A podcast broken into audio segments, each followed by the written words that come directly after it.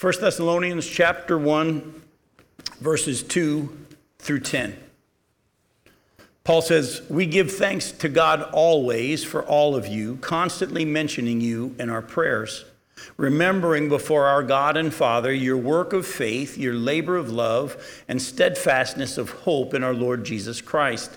For we know, brothers, loved by God, that He has chosen you because our gospel came to you not only in word, but also in power and in the Holy Spirit, and with full conviction. You know what kind of men we proved to be among you for your sake, and you became imitators of us and of the Lord, for you received the word in much affliction with the joy of the Holy Spirit, so that you became an example to all the believers in Macedonia and in Achaia.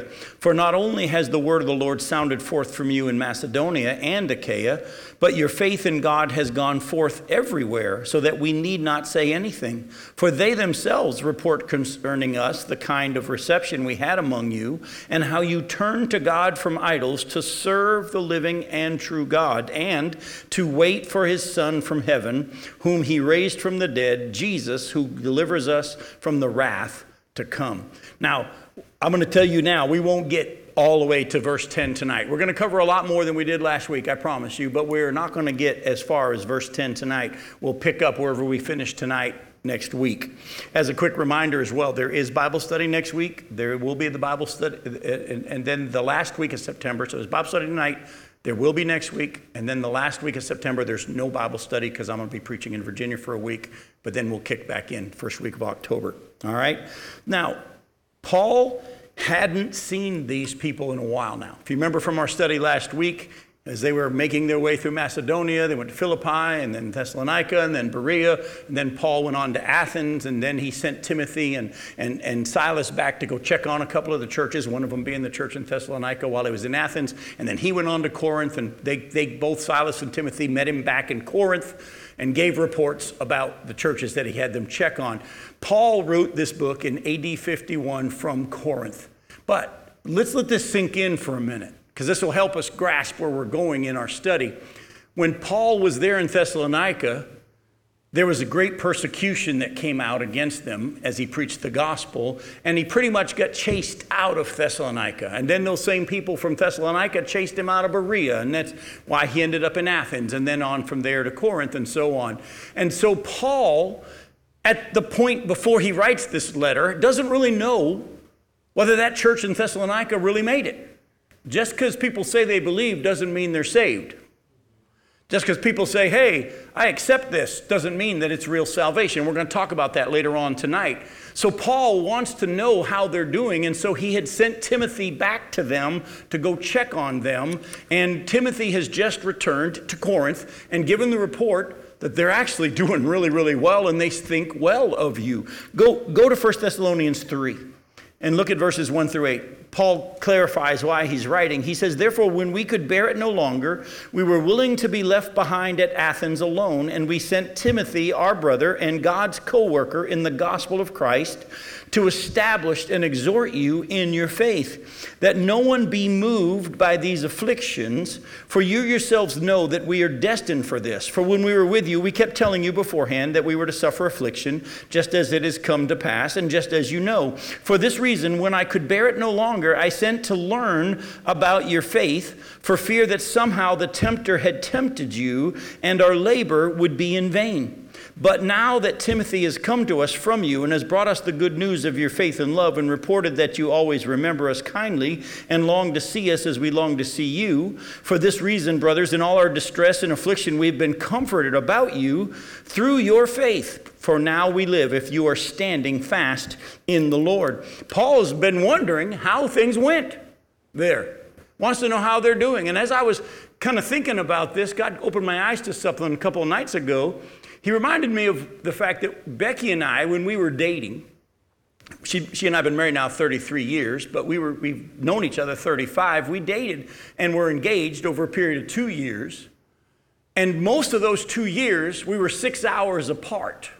While she was in Tallahassee at Florida State University, or I was down here working as a youth pastor, or then I went on to seminary and was still six hours away in New Orleans. And back then, there was no Facebook, there was no email, there were no cell phones, And the only way we could have contact with each other was to have phone calls on landlines. Remember this? And they were pay calls. And so we only could afford to talk to each other on Monday night for one hour and Thursday night for one hour. The rest of the week, you didn't know how they were doing. Now put yourself in Paul's situation. He doesn't even get a one hour phone call on Mondays and Thursdays to find out how they're doing. And he's really concerned. As you saw, he was afraid that the tempter had come and their work at it would have been in vain. But now he's gotten word that they're actually doing well. And this is an encouragement to him. But he then goes on and he says that even though they were separated, look at verse 2, they've been praying for them. Verse 2 We give thanks to God always for all of you, constantly mentioning you in our prayers. I want to take a little bit of time tonight to talk to you about the importance of praying for each other for a lot of reasons. And to be honest with you, I've come to realize over the years, myself included, I don't think we Christians fully understand the power of prayer. Because if we did, I believe we'd pray a lot more than we do. But the more I've learned to pray, the more I've learned to continually be in communication with the Father, the more I've learned how He does something in me when I pray. A lot of times we think, oh God, I want to pray so that you'll act.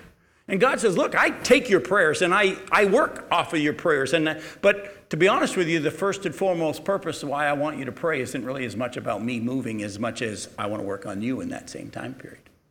Because as you really learn to pray, and pray the way the Bible teaches us to pray, you'll understand that as you pray, you don't pray correctly if you say, God, I order you to do this and I order you to do that, and Lord, here's my list of things that I want you to fix.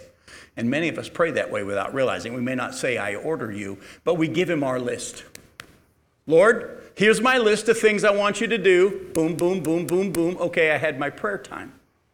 But actually, as you allow the Spirit of God to show you how to pray. And we're going to talk a little bit about that tonight. You're going to find that actually God wants you to learn how to pray with humility and submission and pray with an attitude that says, You're God and I'm not. Here's some things I'd like to see, but you know what? You are God and you might have a greater purpose. And as you learn to pray properly, you'll realize that actually a lot of times prayer is for you.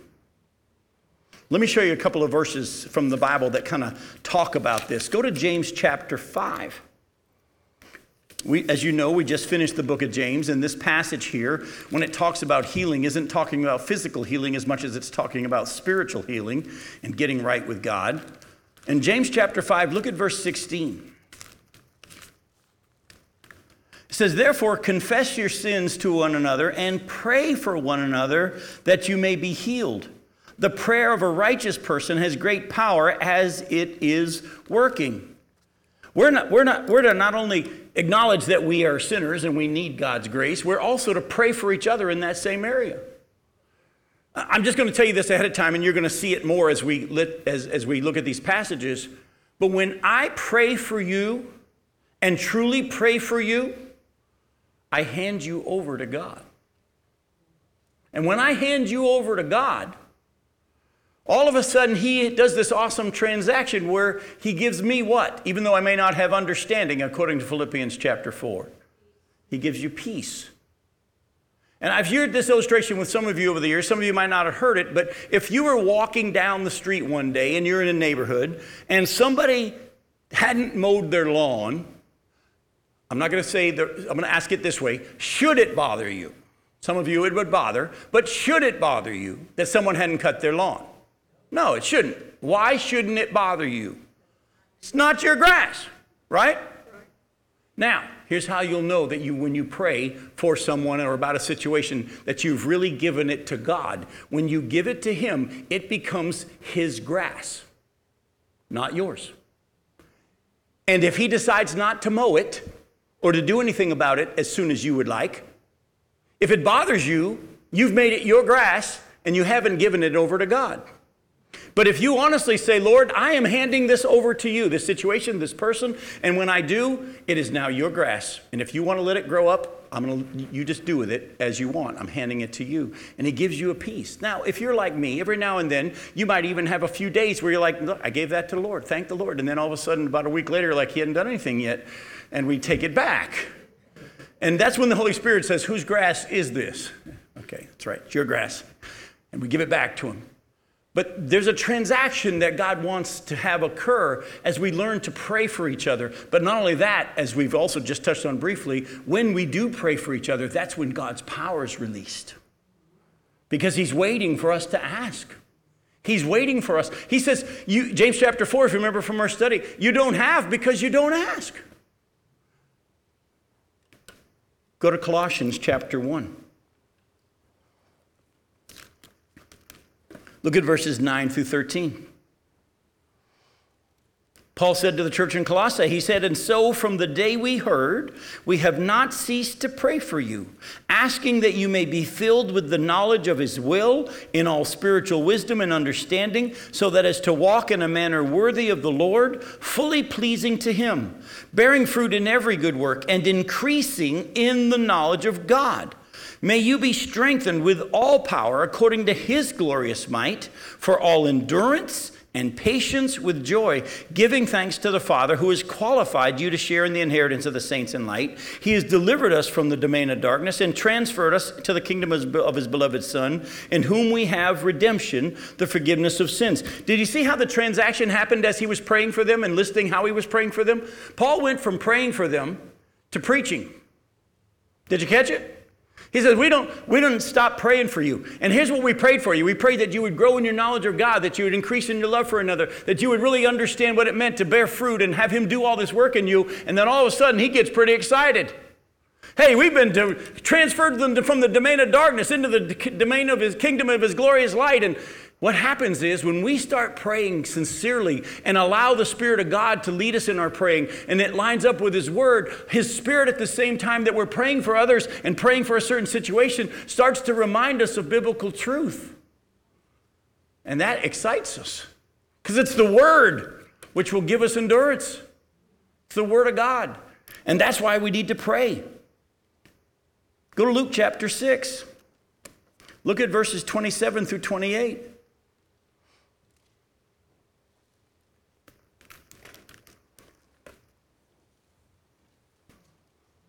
But I say to you who hear, love your enemies, do good to those who hate you, bless those who curse you, pray for those who abuse you.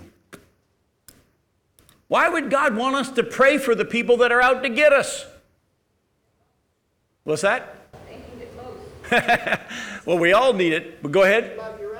Well, he says, love your enemies and pray for them. Here's why. Again, you're handing them over to who? Good. You're handing them over to God. And at the same time, as He's promised, He'll make a wonderful transaction where actually, when we pray for others, even our enemies, God does a work in our hearts that as we release them to God, we get peace instead of worry, joy instead of anger, because we're now handing them over to the Lord. Otherwise, if we're bothered by them and we don't hand them over in prayer and pray for them, eh, we're actually going to have the bitterness start to build up within us. But do you ever notice that Jesus, while the world, all the people of the world at that time that were there at the cross were making fun of him and mocking him, he was saying what? Father, forgive them. They don't know what they're doing. Aren't you glad Jesus prayed for you when you were his enemy? Because we needed his grace. And it helps you be reminded of the truth. There's some people out there in the world right now that are wicked, without question, do they need prayer? Well, we know the right answer, Jim, but I really don't want to do it. I just can't wait until the day and they get, they get judged. Well, that might show you something about your heart. You're glad that you're in, you just don't want anybody else in. Or you do want other people in, you just want the good people in. When we see the terrorism and all the things that are going on, I mean, we've just hit another anniversary of 9 11. How many of us forget that Paul was a terrorist? You see what happens when we pray? God aligns us with His Word and with His truth. Prayer should not be your list of things to tell God what He should do. I got no problem with you having a list of things to pray about. But don't pray, with, pray them as, okay, Lord, do this, do this, do this, and do this. But actually allow the Spirit of God to show you how to pray. And ask Him to change your heart toward those people that you're praying for so that you'll see them as He does. Now, I'm going to show you something else here that's kind of interesting about this. Go to the book of Job. The book of Job, chapter 42. Look at the verses 7 through 10. This is at the end of God having his little face to face with Job. And now God speaks to Job's three friends. Remember his friends that were preaching at him about how all this sin, all this suffering was because of his sin? In Job 42, verses 7 through 10, after the Lord had spoken these words to Job, the Lord said to Eliphaz the Temanite, My anger burns against you and against your two friends, for you have not spoken of me what is right, as my servant Job has. Now, therefore, take seven bulls and seven rams, and go to my servant Job, and offer up a burnt offering for yourselves. And my servant Job shall pray for you. For I will accept his prayer, not to deal with you according to your folly. For you have not spoken of me what is right, as my servant Job has. So Eliphaz the Temanite, and Bildad the Shuhite, and Zophar the Naamathite went and did what the Lord had told them, and the Lord accepted Job's prayer. Isn't that interesting? When God says to those three guys, hey, by the way, I'm a little bit angry with you guys right now because you went off for all these chapters about how you knew how, who I am and how I work and what I'm doing, and you could talk like you were me. You were wrong. Oh, the things you said about me were all true, they just didn't apply in Job's situation. Job was right. This had nothing to do with his sin.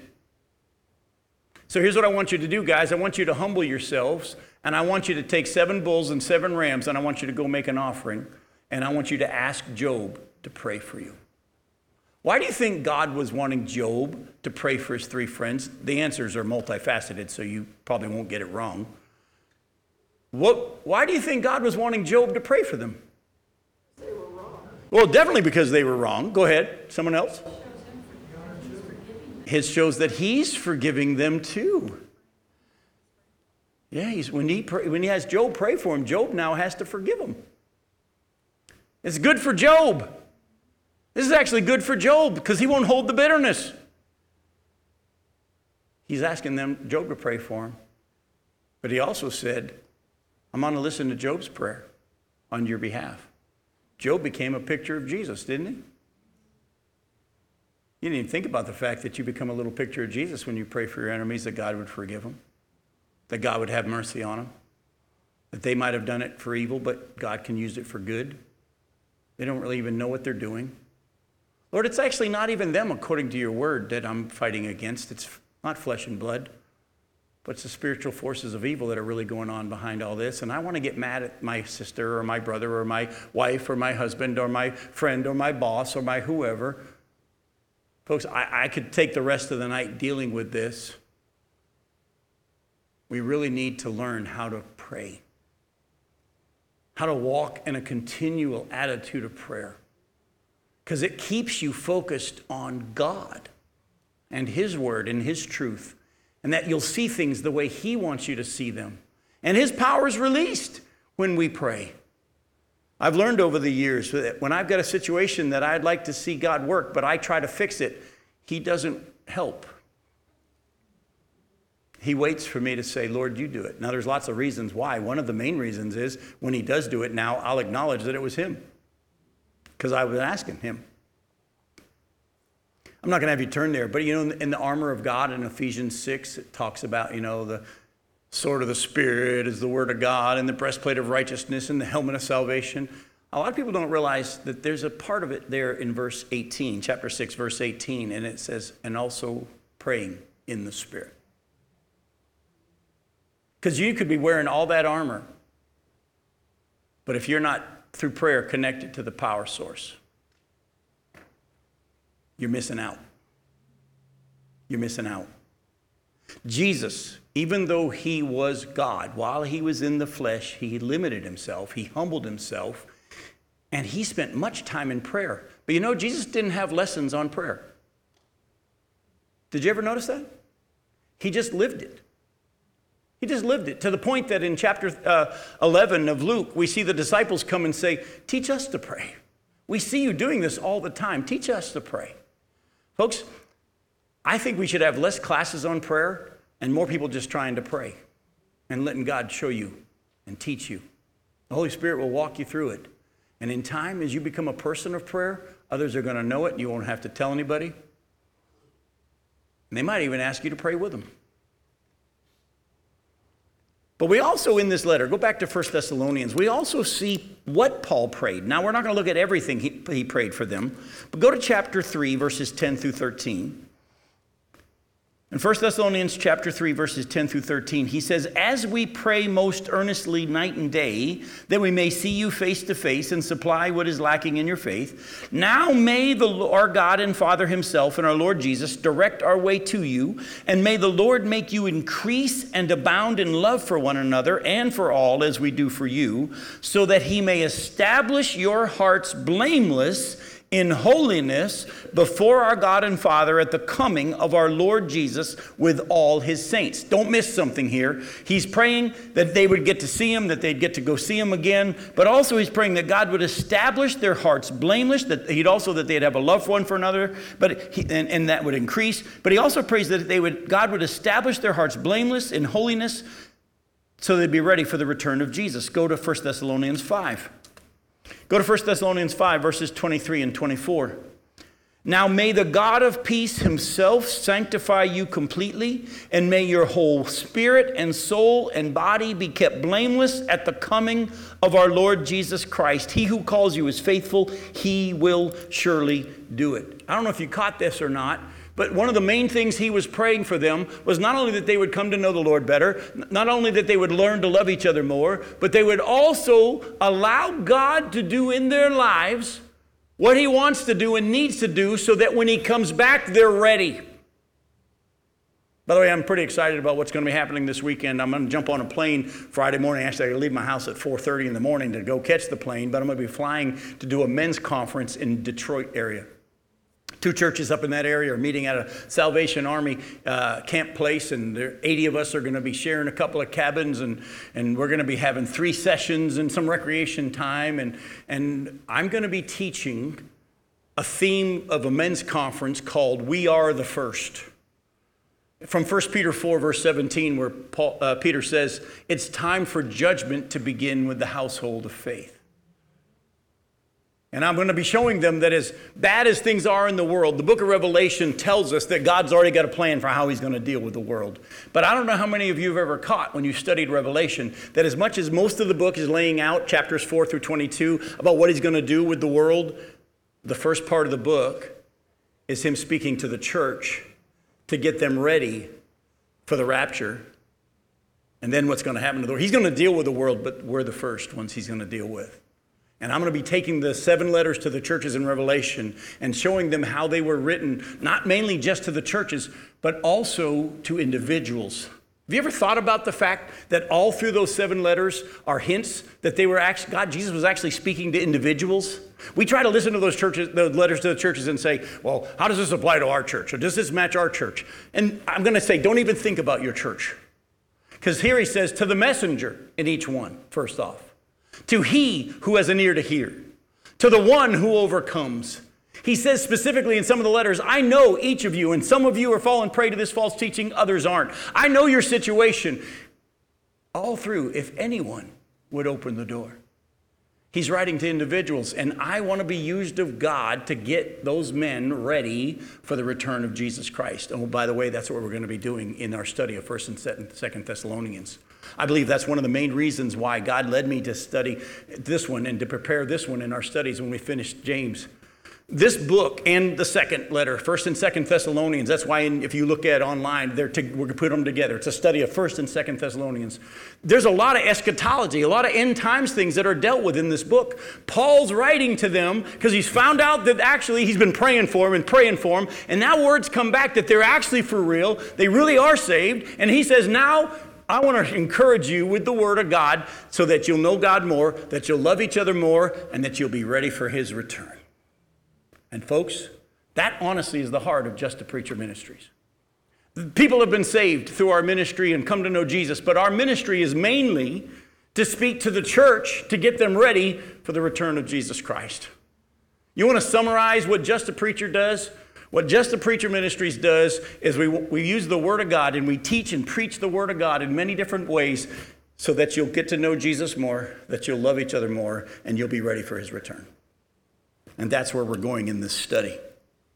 Look at chapter 1, verses 9 and 10. He hints at it here. For they themselves report concerning us the kind of reception we had among you and how you turned to God from idols to serve the living and true God and to wait for his Son from heaven, whom he raised from the dead, Jesus, who delivers us from the wrath to come. Now, I took a little longer in that part than I planned to, but I want to do one more thing before we move on to verse 3.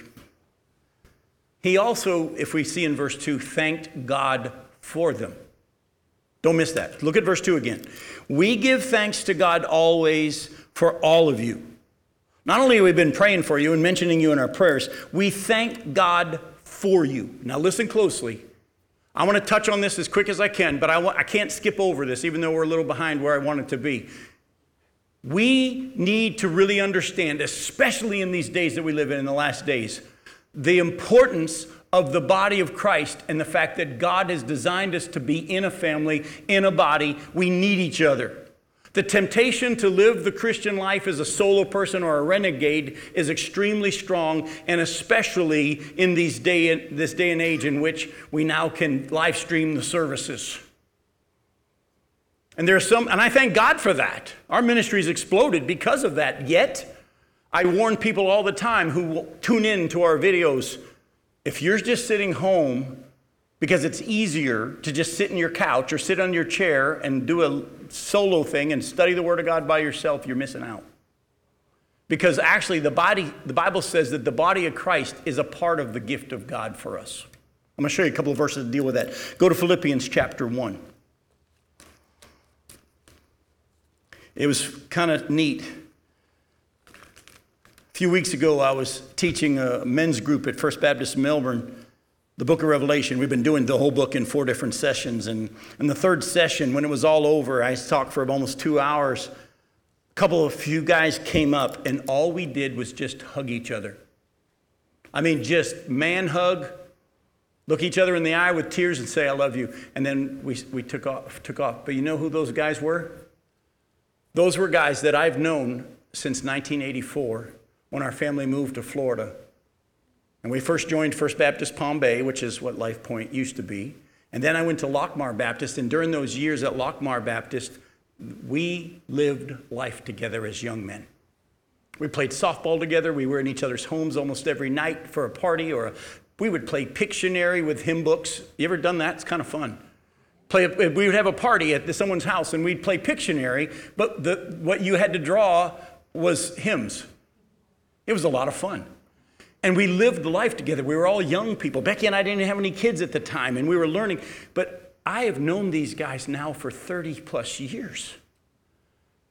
And because we lived life together, even though we don't even go to the same churches anymore, haven't for years, those men all walked up to me, and all we did was just hug. And it, it was understood I thank God for you. Man, I thank God for you. Listen to Philippians chapter 1, verses 3 through 5. I thank my God in all my remembrance of you. By the way, when Paul wrote this letter to the church in Philippi, he hadn't been there for over three years. I thank my God in all my remembrance of you, always in every prayer of mine for you all, making my prayer with joy because of your partnership in the gospel from the first day until now. Isn't that cool? I'm thanking God for those years when we were together, but I'm also thanking God for the fact that we're still in it together now, and that's an encouragement to me. Go to Colossians chapter 1. Look at verses 3 and 4. We always thank God, the Father of our Lord Jesus Christ, when we pray for you, since we heard of your faith in Christ Jesus and the love that you have for all the saints. I'm not going to have you turn there because of time, but in Philippians, sorry, in Ephesians chapter 1, right after Paul says we're sealed by the Spirit in verses 13 and 14 when we believe, he then prays this and he says, Now that I've heard of your faith, I'm praying three things for you. That God would give you the spirit of wisdom and revelation, that you know Christ better, that you'd understand the hope to which He's called us. Actually, four things that you would know Christ better, that you know the hope to which He's called us, the glorious inheritance we have, listen, in the saints. It's a glorious inheritance we have with each other and the mighty power available to us who believe. And then he goes on in chapter 3 of Ephesians, and in verses 14 through 21, he says this My prayer is that you would understand the height, the width, the depth, and the breadth of the love of God. But I quoted it wrong on purpose. If you go back and double check me, he says this My prayer is that you would have power together with all the saints to know the height, the width, the depth, and the breadth of the love of God. I'm going to say something to you that is biblical, and I want you to hear me. You can be saved and not involved in a local fellowship, but you will never come to know the height and the width and the depth and the breadth of the love of God unless you're part of a body of Christ. Unless you're plugged together with believers, growing together, learning how to live the life of Christ within us together. He's designed us to all work together in some way, shape, or fashion. And I'm just going to tell you, you all are an encouragement to me.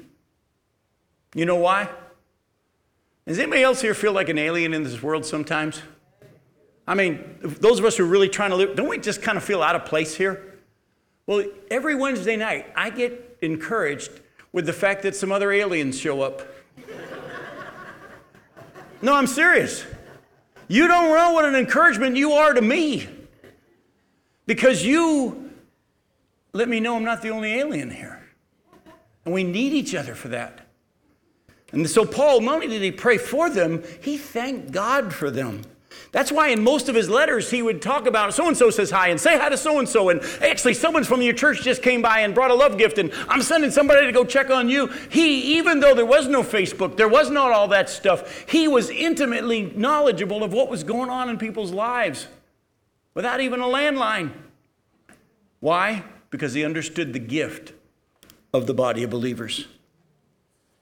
We too should be grateful to God for the gift of each other in Christ and our different gifts and encourage each other and pray together for each other so we can experience the full power of God in and through us. Satan would have you try to live your Christian life alone. Don't let him. Now let's go to verse 3. 1 Thessalonians chapter 1 verse 3. Remember he then says, we mentioned you in our prayers, remembering before our God and Father your work of faith, labor of love, and steadfastness of hope in our Lord Jesus Christ. Now, we're not going to spend too much time on this verse. There's this one main thing I want to pull out of here. But I want to point out we may have seen these three things that Paul saw in them. We might have seen them before somewhere else, but in a slightly different order, so we did, might not have recognized it. Does anybody see what those three things are? faith. Faith all right, so you got faith, love, and what? Hope. Does those sound familiar? You remember 1 Corinthians 13? These three remain faith, hope, and love. You might not have caught it. Go back to Colossians chapter 1. When we were in Colossians 1, verses 3 and 4, you might have missed it. They were there too. Colossians chapter 1 verses 3 and 4 we always thank God the Father of our Lord Jesus Christ when we pray for you since we heard of your faith in Christ Jesus and of the love that you have for all the saints because in verse 5 because of the hope laid up for you in heaven. Faith, hope and love. Go to 1 Thessalonians chapter 5. Look at verse 8. 1 Thessalonians 5 verse 8. He says, "But since we belong to the day let us be sober, having put on the breastplate of faith and love, and for a helmet, the hope of salvation. So, what is this faith, hope, and love that is all through the scriptures here? What is this faith, hope, and love? Well, he tells us. Look at what he says again. We remember your work of faith, your labor of love, and steadfastness of hope. I've kind of put it in my notes this way We work for Christ using our gifts by faith in His Word and His power. If you are working for God and hoping that it counts for something, or you're more focused on you and how hard you're working and whether or not anybody's helping you, your focus is in the wrong direction and you're not doing it by faith. You've heard me talk about this before. I've been a pastor of churches for many years, and I've seen people who are faithful, committed, hardworking. They didn't know what faith was. And we even might have given them a banquet because they were hard working for 50 years. They were a grumpy old curmudgeon, and no one wanted to be around them. And the fact that they worked for 50 years is because no one had the nerve to say, You're really you're doing more damage than good. If you're looking at what you do, you're not working by faith. If you are trusting that God is going to empower it, that God's going to use it, and God is going to do with it whatever He wants, and it's not your grass how it comes out, you're working by faith. Hey, how many of you have thought, well, my gift is giving, but I want to make sure that money's going to be used right? God doesn't tell you to control it. If it's a gift, it's a gift. Well, they might misuse it. Exactly, it's between them and God. Do you see what I'm saying? Do what He's asked you to do by faith. Believe that it's God's going to use it and leave the results to Him. Second thing, we labor together because of our love for God and for each other. We labor together because of our love for each other. Now, how many people have we seen in churches jockey for position? Who's wanting the best seats? who's wanting the most accolades or attention. I, as a pastor, I always hated the end of vacation Bible school week. Because at the end of vacation Bible school, at the final banquet or final whatever it was, they'd always take the time to recognize the leaders who had done all this work. And I got no problem with doing that. But they were also scared to death that they had forgotten somebody and somebody would be mad. You know what? If I'm doing what I'm doing by faith, I don't care if you notice because he's the one who's paying attention. And I don't have to get a bank. I don't have to get a thing of flowers. Actually, I'd rather not. And on top of that, if I'm working together in love, I'm not doing it for accolades. I'm just doing it because I'm enjoying being together with you. By the way, I don't know if you know it. On Wednesday nights, there are people that get here early to just to set up these tables. You have to move chairs, pull tables out of that room, set it all up, and thank God for them. Thank God for them. They're laboring because they love us and they love the gifts that God's given them. Oh, and we also remain faithful, because he talked about our steadfastness, that's perseverance. We remain faithful because of our hope in what is to come. I don't know about you, actually, I do know about you because you're as messed up as me. Sometimes I get tired. Sometimes I get a little weary. And sometimes I want to quit. Doesn't last long, but it happens. But you know what kicks me back in? What I'm waiting for? Because I'm not living for here. I'm living for the world to come. Go to Romans 8 real quick. Go to Romans chapter 8. I want to just, I could spend the rest of the night showing you what the Bible has to say about hope. But go to Romans chapter 8.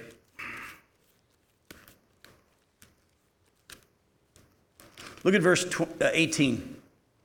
Paul says, For I consider that the sufferings of this present time are not worth comparing with the glory that is to be revealed to us. Now, let me stop real, real quick before we go any further. How in the world does Paul know that as bad as the suffering is, what is to come is far better? How does he know? He's been there. At this point, remember, before he wrote any of the books, God had already taken him to the third heaven. He, 2 Corinthians 12 tells us he wasn't allowed to talk about what he saw. But he can tell you, I can tell you this much what is to come is going to make you forget all the stuff you've gone through down here. Actually, the Bible actually tells us about that in Isaiah 65, verse 17. It talks about how the former things won't even be remembered nor even come into mind. When we get to the eternal state, the new heaven and the new earth, you won't even remember what happened back here. That's Isaiah 65, verse 17. Former things will not be remembered nor even come to mind. That's how awesome it's going to be. A lot of people have said to me over the years, How can it be heaven if I know so and so is not there? Read your Bible. When you get to the final or eternal state, you won't even know they're not there. You won't even know they're not there. By the way, look at what he says next, though. He says, for the creation, the earth, waits with eager longing for the revealing of the sons of God. For the creation was subjected to futility. Remember in Genesis 3, the earth was cursed at the same time? Not willingly, but because of him who subjected it, in hope that the creation itself will be set free from its bondage to corruption and obtain the freedom of the glory of the children of God. For we know that the whole creation has been groaning together in the pains of childbirth until now. And not only the creation, but we ourselves who have the first fruits of the Spirit groan inwardly as we wait eagerly for adoption as sons, the redemption of our bodies. For in this hope we were saved. Now, hope that is seen is not hope, for who hopes for what he sees? But if we hope for what we don't see, we wait for it with patience. Look at what Paul said. He said, I know something you don't know. What's to come is so amazing, you'll forget what happened here. Secondly, creation knows something you don't know. Creation's waiting to be set free. I think uh, the Chronicles of Narnia might be pretty close to what it's going to be like. You know, in the Chronicles of Narnia, the, the trees were alive and they could move and animals could talk. It's nothing for God to have a donkey talk, is it? Somehow, some way, Noah was able to take the animals and have them all come to the ark. The serpent spoke and Eve was not. Yeah, the serpent spoke, and Eve, Eve wasn't acting like, What are you doing talking? I think that the creation, we think that there won't be any weeds or mosquitoes. I don't think we have a clue how amazing it's going to be. Doesn't the Bible even talk about how the trees of the field will what? Clap their hands. Folks, let me tell you something. You know what keeps me going? What's to come? What's to come? Hey, let me show you something real cool. Go to Romans 15. I'm not alone in trying to hang on because I have a God who wants to give me hope, who wants to give me encouragement, and a God who wants to give me endurance. Look at what it says here, Romans 15, verse 4. We're going to look at verses 4 through 7 and then jump to verse 13. He says, for whatever was written in former days was written for our instruction, that through endurance and through the encouragement of the scriptures, we might have hope. Folks, if you don't know what the Word of God says, you can't have hope. May the God of endurance and encouragement, that's who He is.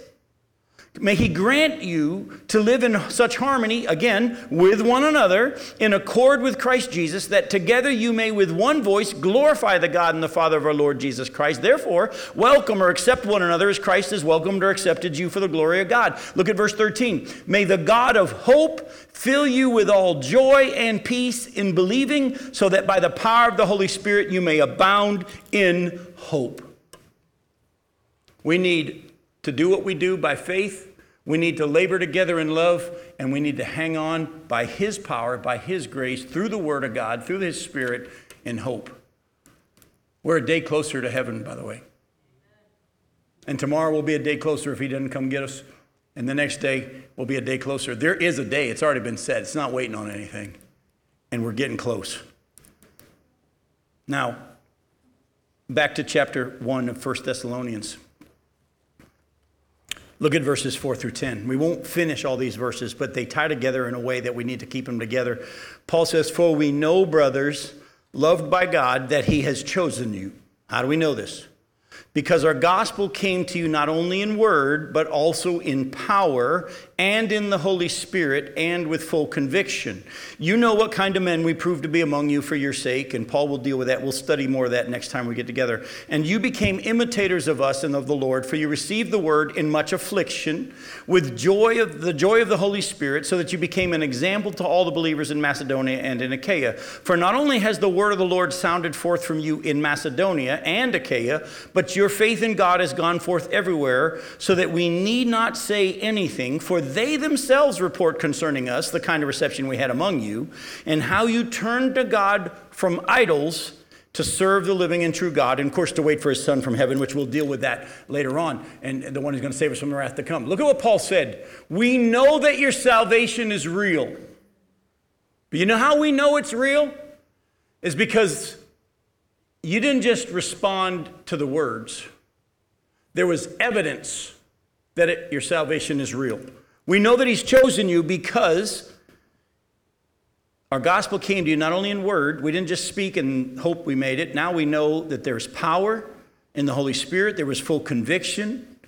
Even in the midst of affliction and suffering, you've continued.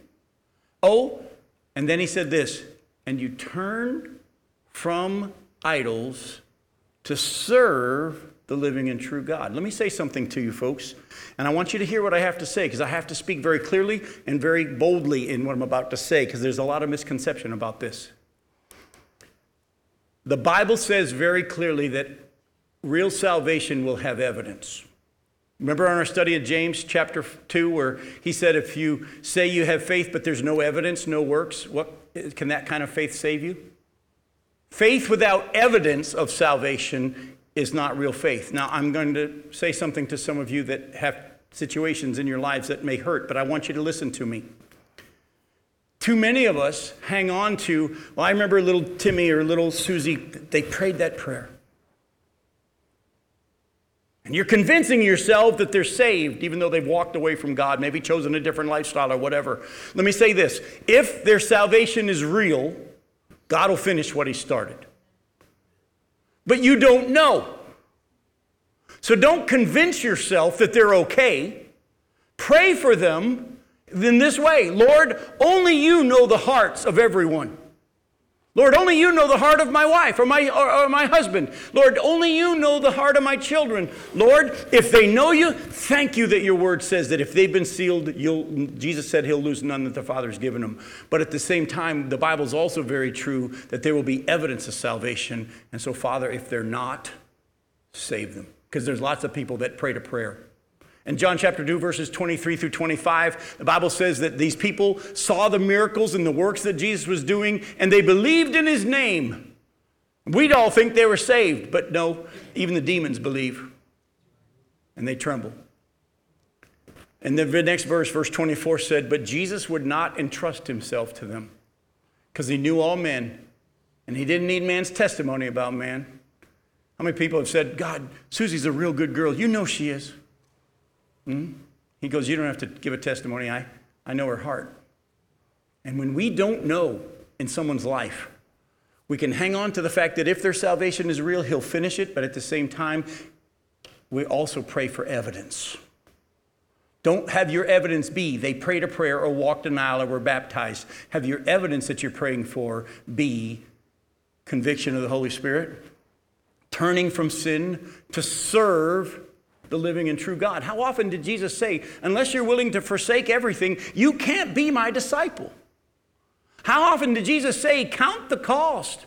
We try to get people saved by saying, all you got to do is pray this prayer. You can be forgiven of your sins. And then we talk to them down the road about maybe uh, making Jesus Lord. Folks, either he's Lord or he's not. In their conversion, there needs to be a turning from sin, an acknowledgement of sin, a repentance, and a turning to say, My life is yours. Now, do we do it perfectly? No. Is there a process of conforming us into the image of Jesus Christ? Yes. But the Bible says if there's no evidence of salvation, don't assume there's salvation. Do you understand?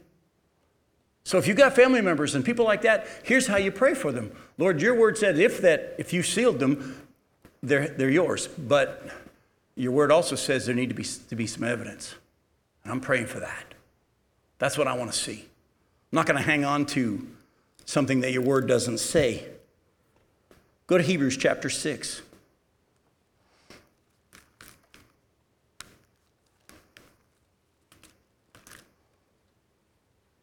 Look at verses 7 through 9. For land that has drunk the rain that often falls on it, and produces a crop useful to those for whose sake it is cultivated receives a blessing from God. But if that land that's received the same rain bears thorns and thistles, it's worthless and near to being cursed, and it, its end is to be burned. And though we speak in this way, yet in your case, beloved, we feel sure of better things, things that belong to salvation. The word says in Hebrews here, the Hebrew writer says, look, when rain falls on the land, there's either evidence that it responded appropriately to the, to the rain, or there's evidence that it didn't. If there's a p- produce, if you will, or a crop that's worthful, wor- worthwhile, they'll be blessed. If there's a response that's thorns and thistles, Bible calls it wood, hay, stubble, there's judgment. And so what we need to be doing is looking for evidence. By the way, is evidence of salvation preaching? No. Is evidence of salvation casting out demons? No. Jesus in Matthew 7, verses 21 following said, Many are going to say to me, Lord, Lord, didn't we preach in your name and in your name cast out demons? Didn't we do this stuff? And Jesus says, I'm going to say to them, Depart from me, I never knew you. By the way, you know what evidence the Bible says? There's a lot of it. But evidence is a turning from sin and a desire to serve Jesus and to live their life with Him in control. through the fruit of the Spirit. And that's where we're going next, Glenn the fruit of the Spirit love and joy and peace and patience and gentleness and kindness. In Corinthians, Paul talks about the fact that there's going to be drunkards and sexual sinners and all these liars and things, and they're not going to inherit the kingdom of God. So, folks, if you've got friends and family and loved ones who are showing more evidence of no Jesus than Jesus, don't hold on to, well, they prayed a prayer. Paul said, We shared the gospel with you, but we didn't know whether or not it stuck. And so we were afraid the tempter might have come and tempted you and led you away. And it wasn't real. Remember in the parable of the soils? Parable of the soils, there's going to be some that spring up and sure look like salvation, but trouble's going to come and they're going to go away and they're not saved. Others are going to be choked by the cares of this world, the deceitfulness of wealth. But here's the deal, folks. It might help you to change your prayers if you've got children that aren't walking with the Lord and not convince yourself they're saved and maybe say, Lord, to be honest with you, it looks like Susie's lost. I know she walked an aisle. I know she went to Sunday school. But Lord, right now, I'm not seeing evidence of salvation. I thank you that if you started something, she's yours. But Lord, right now, I'm not seeing it and I'm changing my prayers. She doesn't know you, Lord, do what you got to do. Bring her to her senses. May she come to know you. Pray for them that there be evidence of salvation. The believers in Thessalonica continued faith despite severe persecution and affliction was evidence that they were good soil. We already read about that in chapter 1 here, eh, how they believed in much affliction. We looked at chapter 3 where he talked about how we told you there was going to be persecution, but even though there was persecution, they continued in the faith. Now, I'm going to say something else that you might not like. That's kind of why I like what's going on in the world right now. Stick with me here. Unfortunately, because the church for many years has preached just pray this prayer, and we haven't preached surrender to Jesus Christ and a turning from sin and looking for real evidence of salvation, because we're more interested in numbers and baptisms than we were real salvations. Remember, Jesus said, Go make disciples, teaching them to observe everything that I've commanded you. He didn't say, Go make converts. He said, Go teach them to observe everything that I've taught you. And so our churches have been full of fake Christians. And it's been easy to pretend to be a Christian. But guess what? As things get worse, it's going to get harder and harder to fake it. The real ones are going to be evidenced. Because you're going to start seeing, the Bible says, an apostasy, an, a falling away from the faith. You're to, we've already seen it in our day, have we not? With certain denominations and churches actually starting to say that sexual sin is okay. And God's good with it. When the Bible is so clear in so many ways, that's sin and it's not approved. Yet, it's going to be harder now to fake it. That makes my job easier. Because now, oh, the numbers may be smaller, but I get to preach and teach to people who are for real, who are really hungry and want to hear the Word of God. But this is why we need each other. Go to Hebrews chapter 10. We'll close with this. Go to Hebrews chapter 10. We're looking at verses 24 and 25. And then verses 32 through 39. For Hebrews 10, 24 and 25. And let us consider how to stir up one another to love and good works, not neglecting to meet together as is the habit of some, but encouraging one another, and all the more as you see the day drawing near. It's almost like God knew what was going to happen during COVID. Look at verses 32 through 39. But recall the former days when, after you were enlightened, you endured a hard struggle with sufferings, sometimes being publicly exposed to reproach and affliction, and sometimes being partners with those so treated. For you had compassion on those in prison, and you joyfully accepted the plundering of your property, since you knew that you yourselves had a better possession and an abiding one. Sounds like they were living for the life to come and had a hope. Therefore, do not throw away your confidence, which has great reward, for you have need of endurance, so that when you have done the will of God, you may receive what is promised. For you a little while, the coming one will come and will not delay. But my righteous one shall live by faith. And if he shrinks back, my soul has no pleasure in him. But we are not of those who shrink back and are destroyed, but of those who have faith and preserve their souls.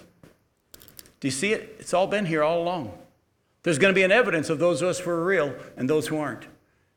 It's going to be the fruit of the Spirit. It's going to be a turning from sin. It's going to be a willingness, the willingness to just surrender their lives to Jesus Christ. It's going to be a, a willingness to keep going even in the midst of affliction and suffering. And there's going to be love and joy and peace and patience and gentleness and kindness in us. And folks, let me say this to you. The Bible actually tells us how we're to live in these days. We're to treat people with gentleness and respect, but we're also to understand that the days are evil. We're to also, I, I know I told you I was going to close with that, but we've got two minutes. Go to 1 Peter. Go to 1 Peter. I want you to see it for yourself. Don't just take my word for it. Go to 1 Peter chapter 4. Sorry, chapter 3. 1 Peter chapter 3, look at verse 14. He says, But even if you should suffer for righteousness' sake, you'll be blessed. Have no fear of them, nor be troubled, but in your hearts honor Christ the Lord as holy, always being prepared to make a defense to anyone who asks you for a reason that, for the hope that's in you. Yet, do it with a bullhorn. No. Do it with gentleness and respect having a good conscience, so that when you are slandered, those who revile your good behavior in Christ may be put to shame. For it's better to suffer for doing good, if that should be God's will, than for doing evil. The church today has become really good at being loud and trying to preach the truth, but we don't know how to preach the truth in love. Folks, if you really understand who you are in Christ, if you really understand the power that's available to you, if you really understand that nothing can happen to you without God's permission and He's going to be involved in the whole process and use it for good, if you really rest in Him, you won't be freaked out by the people around you. You won't feel a need to fight back and revile when you're reviled, but you can calmly just smile and know who's really in charge. Oh, they may get louder, they may even threaten to kill you. But you know what? If I ain't living for here, killing me might be a good thing. If when you, when you don't fear death, Satan has nothing on you. So, through this study, I hope to be used by God as we study these letters. Through the Word of God, remember, He's a God of hope and encouragement and endurance, to fill you with hope and joy and believing so that we can live in, these world, in this world and actually be so at peace that people would actually ask us for the reason for the hope that's within us. We don't have to go stand out there and preach it, we can just live it, and people will see it. I love you. We'll see you next week.